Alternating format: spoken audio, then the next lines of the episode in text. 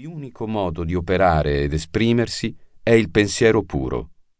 Dal momento che il pensiero è l'agente creativo primario, esiste prima del movimento, del tempo, dello spazio e della forma, ed è il loro creatore.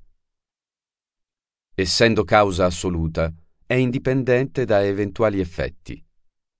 L'effetto del potere creativo del pensiero non è un'illusione, piuttosto è un'inevitabile e necessaria conclusione. Secondo, l'universo fisico è un risultato della meditazione di Dio, una proiezione della causa assoluta su uno schermo dell'esperienza. L'universo fisico non si è fatto da sé e non può cambiare se stesso.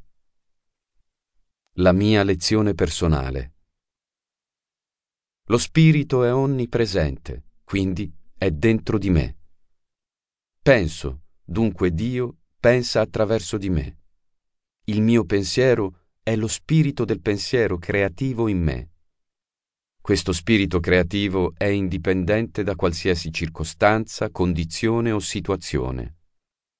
Posso quindi ricreare la mia vita, ma prima devo imparare a ricreare il mio pensiero. Per farlo non devo negare alcuna esperienza oggettiva.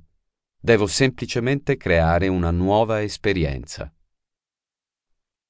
La mia speranza di libertà non sta nel credere che ci sia una realtà vera e una illusoria, ma stare vicino alla realtà e pensare alle cose che voglio invece di quelle che non voglio.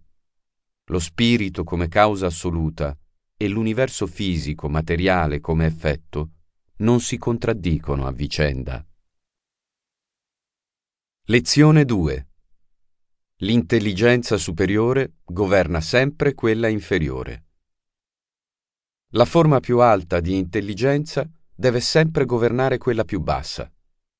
C'è un'intelligenza senza limiti al centro di ogni cosa. Questa intelligenza infinita pensa alle cose e queste entrano nell'esistenza.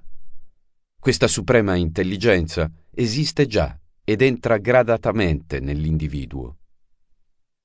L'evoluzione personale consiste nel diventare sempre più consapevoli di questo principio interiore di vita. Poco a poco il principio di vita diventa specializzato come l'individuo. Quando questo avviene, l'individuo può più facilmente governare la propria vita e creare il proprio ambiente. Questa è la legge della selezione individuale. La scienza spirituale si occupa di scoprire la corretta relazione tra l'universale e l'individuale e dimostra che l'evoluzione individuale è un risultato logico e necessario del processo evolutivo. All'apice dell'evoluzione sta un individuo che riproduce consapevolmente lo stesso principio della vita attraverso la propria individualità.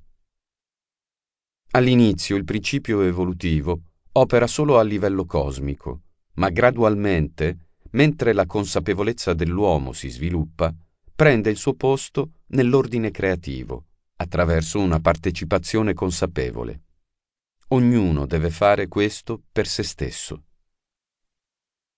Dobbiamo imparare che non possiamo andare contro al principio creativo, ma che dobbiamo sottometterci alla sua legge fondamentale, se vogliamo farne un buon uso. Man mano che evolviamo spiritualmente, realizziamo di essere parte di un puro essere, di quell'assoluto che controlla tutte le condizioni dell'esistenza. C'è un'intelligenza che si fa da sola al centro di ogni cosa e alla radice di tutta la forma. Questo spirito di cui siamo esclusivamente fatti, attraverso il pensiero, crea la forma, ma non è mai rinchiuso nella forma che crea. Siccome la pura intelligenza è in tutto, tutto deve rispondere all'intelligenza. Questo è il segreto del trattamento mentale e spirituale. L'intero processo dell'evoluzione porta a produrre un essere che può consapevolmente cooperare con il principio evolutivo, che è puro spirito. All'inizio ignoriamo questa cosa, perché non abbiamo ancora capito che lo spirito sta alla radice di ogni forma.